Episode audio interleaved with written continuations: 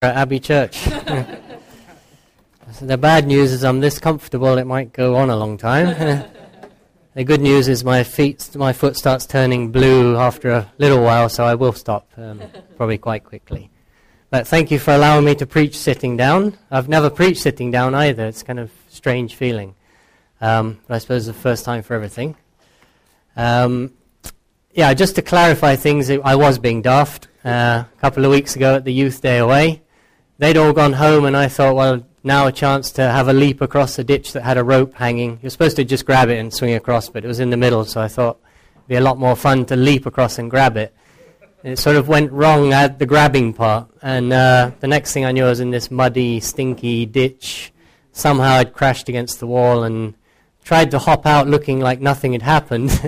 Got about five steps and collapsed because my Achilles is basically ruptured, and I have no yeah. so I'm in plaster for a while and uh, um, hopping around everywhere and getting called hop along. so thanks for your prayers and your sympathy, Darren. Um, so let's uh, get into the passage we're looking at. Well, I did. I just wanted to say something because sitting here, I am a TCK. I am one of those children that somebody flew all over the world to teach in a missionary boarding school probably explains a lot of troubles in me. But anyway, I would just like to commend what Hannah is doing. Uh, teachers like her meant I did get an education. If you say, why didn't you go to the local African school? Well, in certain parts, particularly rural parts, you would end up hoeing the field for the teacher and not learning much. So my parents felt they, they wanted to put me in a boarding school and somebody came and taught us. So it's a very valuable work she's doing and we need to pray for her in that because at times you kind of can feel, well, a teacher's not a real missionary, she's not out there with the natives, if you like, but their work is vital because parents care about their children's education, so I'm sure many of you can relate. So I, I just wanted to take a minute to commend what she's doing and, and say keep praying for her, keep supporting her. So we're, we're still in Luke. Um, we're Luke chapter 10. I'll just read the, the few verses we're looking at, just five verses and it's the well known story of Jesus in the home of Martha and Mary. So it's Luke 10, uh, verse 38. I'm afraid I can't tell you what page it is in your church Bibles. 1042, I'm informed. So I'll read it and let's listen. As Jesus and his disciples were on their way, he came to a village where a woman named Martha opened her home to him. She had a sister called Mary who sat at the Lord's feet listening to what he said. But Martha was distracted by all the preparations that had to be made. She came to him and asked, Lord, don't you care that my sister has left me to do the work by myself? Tell her to help me. Martha, Martha, the Lord answered, You are worried and upset about many things, but only one thing is needed. Mary has chosen what is better, and it will not be taken away from her. So after if you like, a very busy chapter, we have a short story about the opposite of being busy. Um, last, last week, Roger took us through, oh, thank you, Darren, the parable of the Good Samaritan, and we're left with the ringing words of Jesus go and do likewise. Get on with serving your neighbor. Be active, helping in the community. Anyone who's in need is your neighbor. Get on and do it. And prior to that, Roger also preached on the sending out of the 72 uh, sorry, the 70. And it was very clear that they were to be out busy working for the Lord. And so at the end of this chapter, we have this short little story about, if you like, the opposite of that. Someone sitting down to listen while someone else was getting very busy. Um, and it's a well-known contrast, this idea of Martha, the, the busy bee about the house, and Mary sitting there listening to Jesus. And usually, and we are going to get to this, we kind of hold up Mary as the, the example of what we need to be like, and, and we kind of give Martha a bit of a going over. We will do that in a minute. But I do want to point out a couple of other things that we can miss if we just rush straight into the comparison. And, and the first of those is that really Martha is the one behind this hospitality. She's the driving force. Jesus is on his way to Jerusalem. It says, as they were on their way, in verse 38, reminds us of Jesus in chapter 9, verse 51, has set his face to Jerusalem.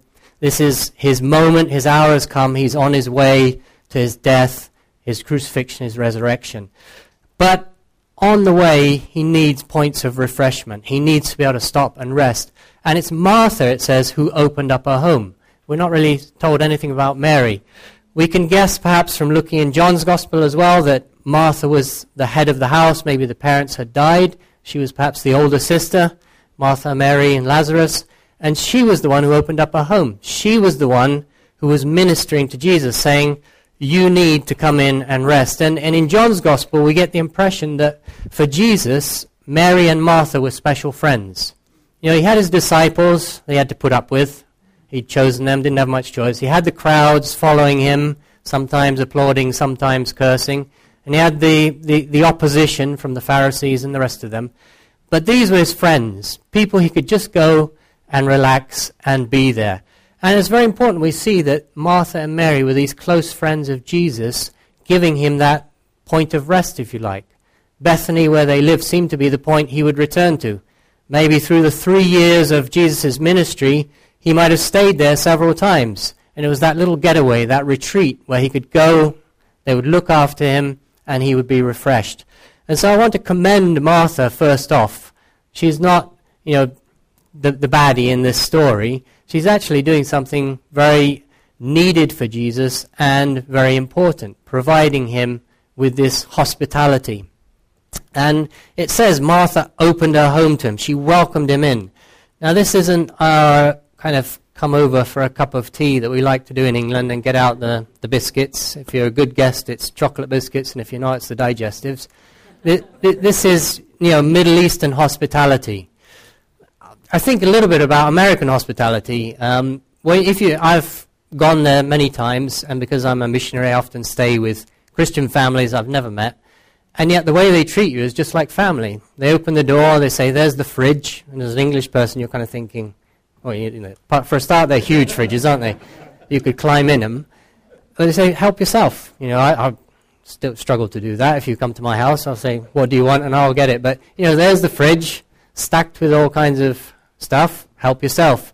Need to go somewhere? Oh, yeah, just borrow the car. It's right there in the driveway. You know, probably two or three extra cars, but here's the key. And off you go. There's, there's that sense of just welcoming you in. And in the Middle East, it's even more strongly. Jesus was going to be the honored guest. Mary didn't just sort of say, come over, have a break. This was come, we've got a special room prepared for you. You're going to have a, an amazing meal cooked specially for you. You are the honored guest. And so th- this is real hospitality, a real ministry to Jesus. And Martha was the one driving it. We, we can't forget that before we start kicking her a bit. Um, so I just wanted to point that out. The second thing I, I want to point out that we can rush by, if we jump into comparing them, is this idea of Mary taking on the position of a disciple. In verse 39 it says, Martha had a sister called Mary who sat at the Lord's feet listening to what he said. Now we know from that, that time and from other references in the Bible that when you sat at someone's feet, you were effectively becoming their disciple. Paul says he sat at the feet of Gamaliel, the respected rabbi in Jerusalem, and learnt from him. And so Mary is taking on this role of a disciple sitting at Jesus' feet and listening to him. And although we might not think much of it today, back then that would have been kind of a, a paradigm breaking moment. What is this woman doing, coming and putting herself in the place of a disciple? That is a man's realm in that time where Jesus was. The, the women um, although not in the Old Testament, they were highly valued there. Often you see, read stories where the woman is the heroine, she's the one God uses. In the period between the Testaments, the position of women in Judaism had been kind of denigrated to, to quite a, a big extent. They were quite negatively viewed and had, although they were the mothers of the home and they're honored in that sense, they had no religious value, if you like, nothing to offer spiritually. A woman's place was the home, the men were the teachers, the rabbis, getting on with the important spiritual stuff. And so what Mary did very bravely was to come and put herself at Jesus' feet. Now, in the story, we don't hear about the disciples, but we can imagine that some would have come in with Jesus, and I'm sure they would have been giving her black looks. What is this woman doing here among us, us important disciples? You can read in some of the intertestamental literature um, a very learned person called Ben Sirah, who writes kind of a, a, a commentary on Proverbs. Unfortunately, gets to the end, and he's obviously maybe had bad lunch from his wife. He says, From garments come the moth, and a woman's spite out of a woman. Don't sit down with a woman. Women bring shame and disgrace. Uh, and that was the kind of flavor of how women were viewed in a, in a religious sense, at least. And I'm sure you, you may have heard of the Orthodox liturgy that a, a good Jewish Orthodox person every morning will wake up and say, God, I thank you, I'm a Jew. Thank you, I'm not a Gentile. Thank you, I'm not a woman. Um, I occasionally feel that way at a motorway services when you go to the toilet and there's a long line coming out of the ladies, but you can just nip in. That, that disappears when you go in and see the state of it, but this was a, a, prayer, and this is still a prayer that many Orthodox Jewish men pray. Thank God I am not a woman. Um, and so it's a cultural paradigm that women do not have anything to offer in a religious sense. And, and Mary smashes that. Uh, you know, she hits it for six. She comes in and says, I am a disciple. And Jesus validates her. In fact, when Martha comes in and says, you know, come on, get her back in the kitchen, Jesus says, no, it's not going to be taken away from her. She is a disciple. And as you read through Luke's gospel, you see that Luke takes great pains throughout his gospel to emphasize the role of women. He has women accompanying Jesus. Luke chapter 8, verses 1 to 3, that's not found in any other gospel. He tells parables that involve women. And when you compare it with similar parables of the time, they're nearly always with men as the heroes. Whereas Jesus has the widow, um, who, well, the, the lady who searches and finds the lost coin he, tell, he tells the story about the, the widow who put in the widow's mite and compares her to the rich men, the great religious ones, and says, actually, she's the one that God is impressed with right now. And later on in, in, in Luke, we find that in, in Acts, Tabitha or Dorcas is called a female disciple. So Luke, in his two story, in his two, in his Gospel and Acts, is quite Im- sort of signals the importance of the position of women for Jesus. They were not just, okay, the homemakers or whatever. They were also disciples. And I think as a, as a church, I'm not going to get into debates of women in leadership, women in teaching, or whatever, but I want to emphasize this. As a woman, you're first and foremost a disciple of Jesus. And we need to recognize that as a church. We can have stereotypes. Perhaps even we do it unwittingly. The women will prepare the lunches and the men will do this or that. Now, there's nothing wrong because we are different sexes and we understand what's going on, but it's very easy for that to come across as woman know your place, kind of a, a Harry Enfield sketch, if you've seen that. And yet Jesus is saying, no, woman, take your place as a disciple of Jesus Christ. I value you and I will not take that away from you. You are my disciple. And so I just wanted to bring that and, in this moment that Mary breaks this, this cultural paradigm and Jesus validates in her in that. Women are Jesus' disciple. Well, let's look a bit at this contrast, Martha and Mary. When we read the story, sometimes preachers like to make it kind of a, a personality thing. We have two sisters, Martha and Mary. Martha, the older sister, we can put Martha as the doing one, Mary as the being person. Martha is active, Mary is contemplative. Martha gets on with the work, Mary is interested in the word. Martha is serving God, Mary is seeking the presence of God. Martha is about responsibility, Mary is about relationship. Martha has a full schedule, Mary has a full heart.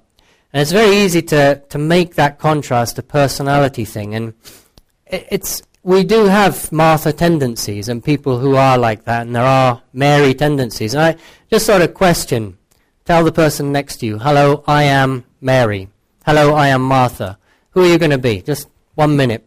Tell the person next to you, are you Mary or are you Martha? And if you're a bloke, you can change it to Matthew and uh, Mark if you want, if that's a struggle. I,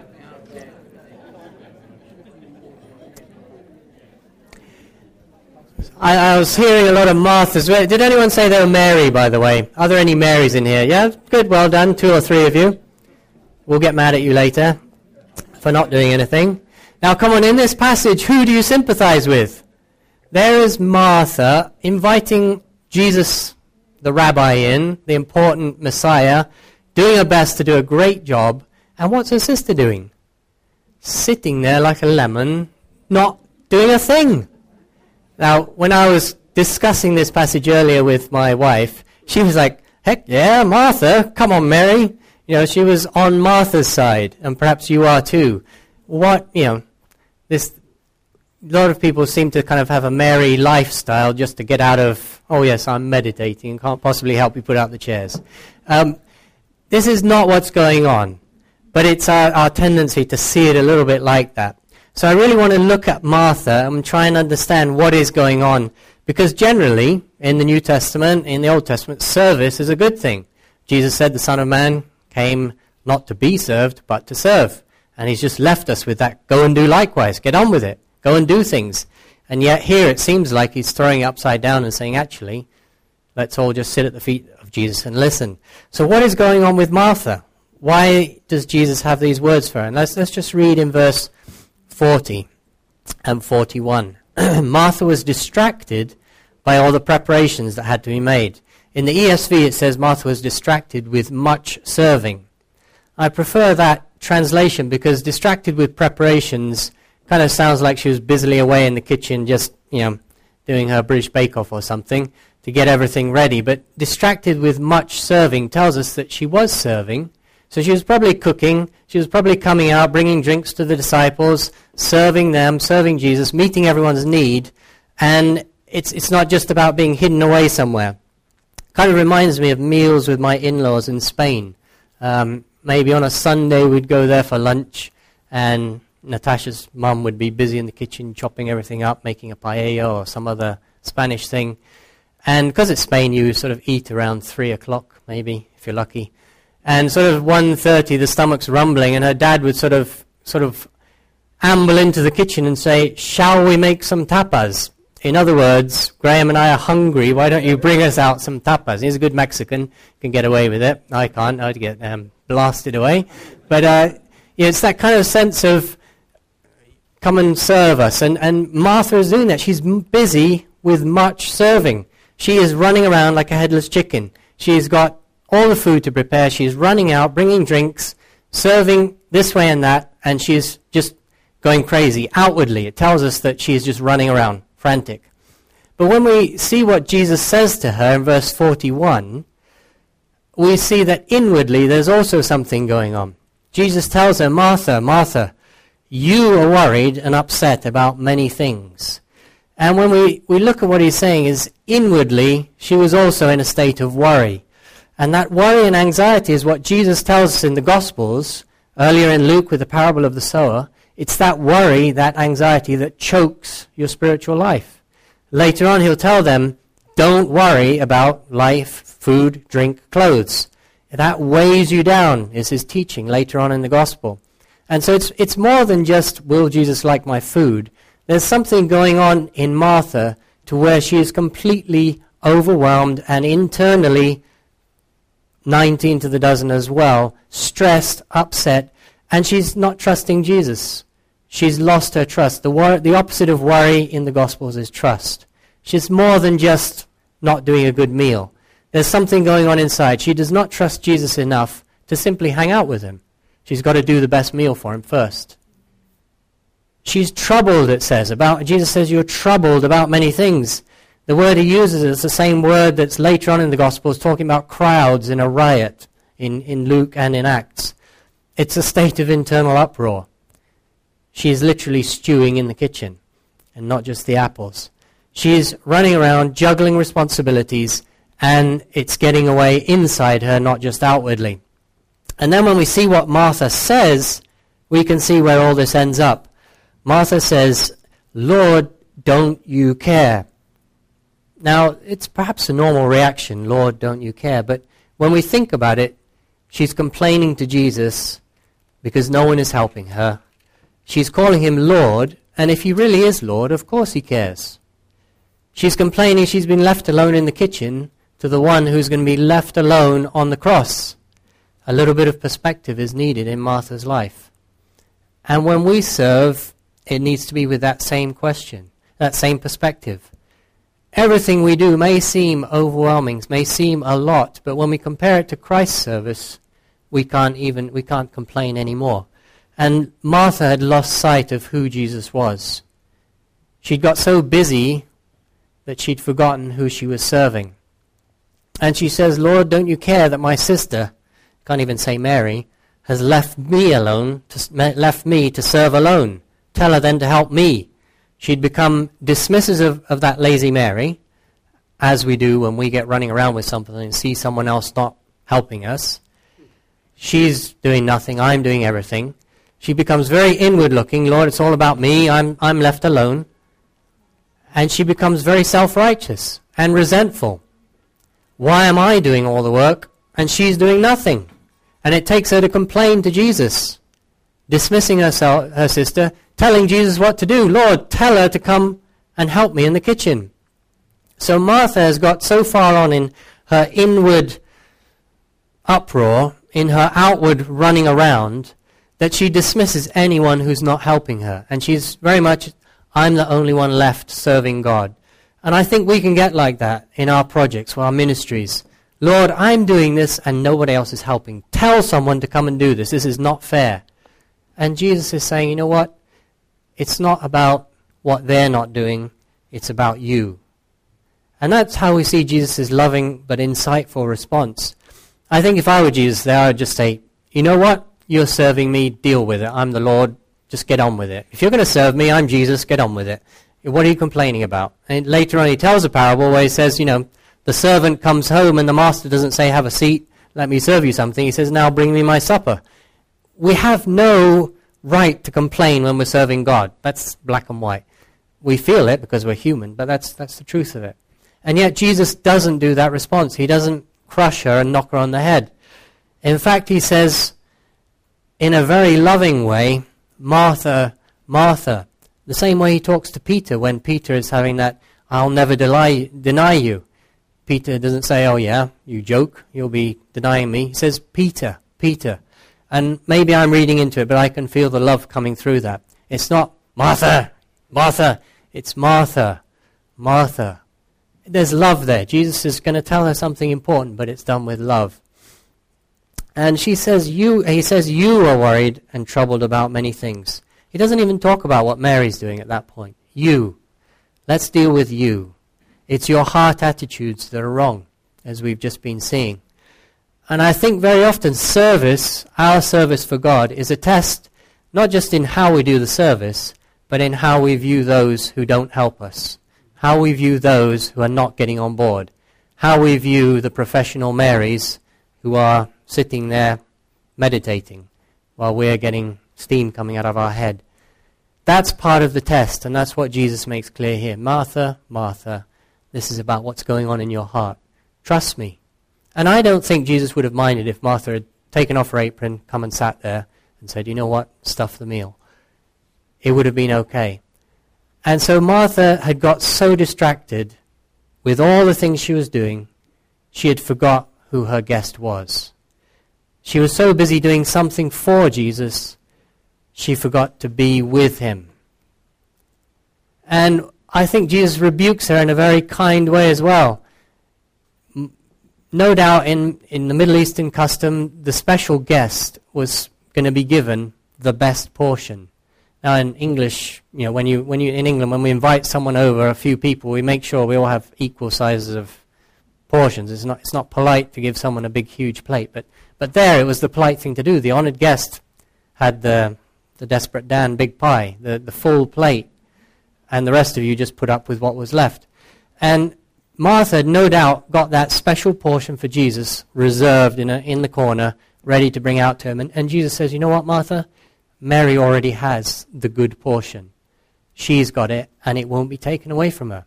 And I think that must have spoken to Martha's heart in a way that outwardly we might not see, but inwardly would have really struck home.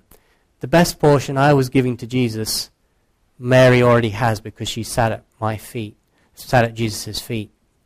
And I think we need to stop and listen. You Marthas here today, is that taking you to distraction, to worry? Is that taking you to dutifully do up everything? Sign up for every activity going? Are you feeling alone and resentful because no one's helping you? Are you Martha? Or maybe do you just have a little bit of Martha in you? Take a moment to stop and hear his voice, not condemning, saying, Martha, Martha, you are worried, you are troubled with many things. But there's only one thing that's really needed. And that's what I want to look at now, the one thing needed that Jesus says. Only one thing is needed, verse 42. Mary has chosen the good part, says in the ESV, which is a bit closer, and it will not be taken away from her. Mary has chosen the good portion. And what Jesus is saying is that being with me, seeking me, is the priority, not your frantic service. There is the one thing, and it is not your frantic running around serving me. The good portion is not what we can do for Jesus, but Jesus himself. The psalmist says, One thing I ask of the Lord, this is what I seek, that I may dwell in the house of the Lord all the days of my life, to gaze upon the beauty of the Lord and to seek him in his temple. My heart says of you, Seek his face. Your face, Lord, I will seek. One thing I ask of the Lord. The one thing is God's presence. And what I notice in this passage is, you know, we can, we can maybe say it's personalities, you know, there's the Mary getting on with things, the Martha contemplating, but Jesus said, Mary has chosen what is better. Maybe Mary wasn't like that at all. It was a deliberate choice. She had to go and choose to sit at Jesus' feet. And we've seen that probably cost her a lot of face and respect. She would have been frowned upon as she did that. It cost her something, but she made that choice. And it's a choice, a deliberate choice to make God's presence the one thing, the number one thing. Um, when I did this, Mike came and said, Oh, God is slowing you down. You've got lots of time to seek God. Well, I don't feel like seeking God, to be honest. Lying in bed with my foot up. It's, it's, it's got to be a choice. Just as much as when I'm running around on the football field or serving God in mission, as when I'm lying on bed with my foot up. If I don't choose to do it, I will wither my time away on Facebook or reading a book or whatever because that distracts me from the pain and numbs me from my foolishness. It's got to be a choice. You have to make a choice that God's presence, God will be that one thing. And, and I've felt very challenged preparing this, saying, How on earth can I preach this when I don't feel like making that choice most days? It's not a natural thing. And yet, that's what Mary did. No matter the cost, no matter the social barriers she crossed, she chose to go and sit at the feet of the Lord, to listen to him. And so there's no doubt many times we are consumed with doing, serving, in our Martha mode. But we need to remember that one thing, that one thing that won't be taken away from us. Some of our service, maybe even a lot of the services, we, our service that we do for the Lord, will go up in smoke. He knows the hidden motives. He knows what's really going on, and it will be tested by fire, Paul says in 2 Corinthians. But there's one thing that won't be taken away, and that is the time, the focus we put on God Himself. That one thing. Now, for all you Marthas out there, don't suddenly add a quiet time to your to-do list. Along with creche, mothers and toddlers, ladies' coffee, home group, set up, Sunday school, home group. Don't add a 10-hour quiet time because you need to be like Mary.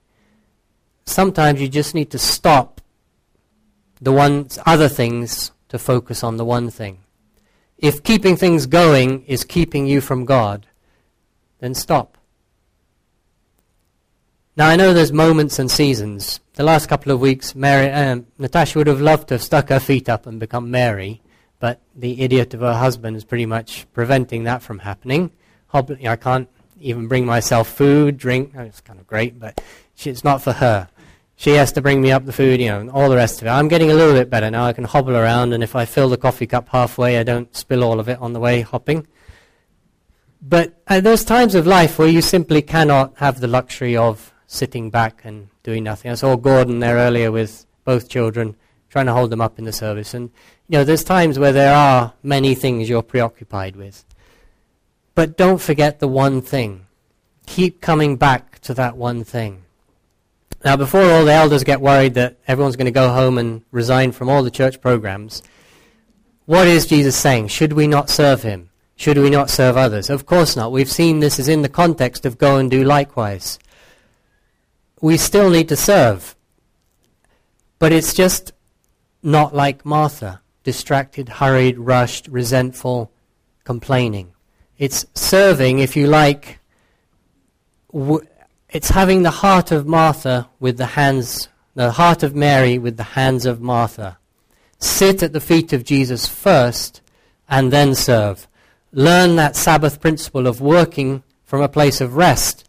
It's interesting that the story begins with the Messiah needing a rest and stopping off on the road to Jerusalem. And we need that same understanding. We need to rest. We need to focus on God. We need to learn those principles of Sabbath rest. We don't have time to really dig into that today, but let's learn to seek first, like Mary, and serve second, like Martha. Let's worship first, like Mary, and serve second, like Martha. Let's have Mary's heart, Martha's hands. One writer describes it as being contemplative activists, serving, if you like, from grace and trust, not duty and stress to win approval as Mary was doing. So I think there's, there's a lot we can learn from Martha. We're all given that kind of drive you need to get be doing things, serving, serving, the, serving your neighbor, serving one another, getting involved in church. But don't let those many things distract you from the one thing that won't be taken away from you. So, concluding, we've commended Martha for her hospitality and ministry to Jesus. We've commended Mary for her courage and determination as a woman to be recognized as a disciple. But I think, above all, today, for all of us with a bit of Martha in us, or completely Martha's, we're rebuked lovingly by Jesus to stop and make the one thing the one thing. Martha, Martha. Let's hear his invitation. Let's sit at his feet as his disciple. And I'd like to close with a prayer that I, f- I found in a book. I haven't written it, but it, it says this Holy One, there is something I wanted to tell you, but there have been errands to run, bills to pay, arrangements to make, meetings to attend, friends to entertain washing to do. And I forget what it is I wanted to say to you.